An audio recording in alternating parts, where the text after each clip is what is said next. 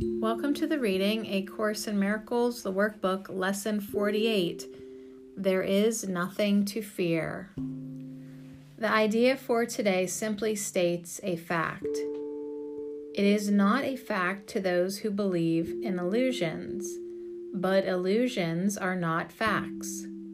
In truth, there is nothing to fear. It is very easy to recognize this but it is very difficult to recognize it for those who want illusions to be true. Today's practice periods will be very short, very simple, and very frequent. Merely repeat the idea as often as possible. You can use it with your eyes open at any time and in any situation. It is strongly recommended, however, that you take a minute or so whenever possible to close your eyes and repeat the idea slowly to yourself several times.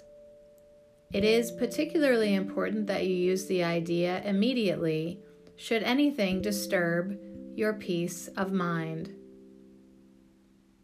The presence of fear is a sure sign that you are trusting in your own strength.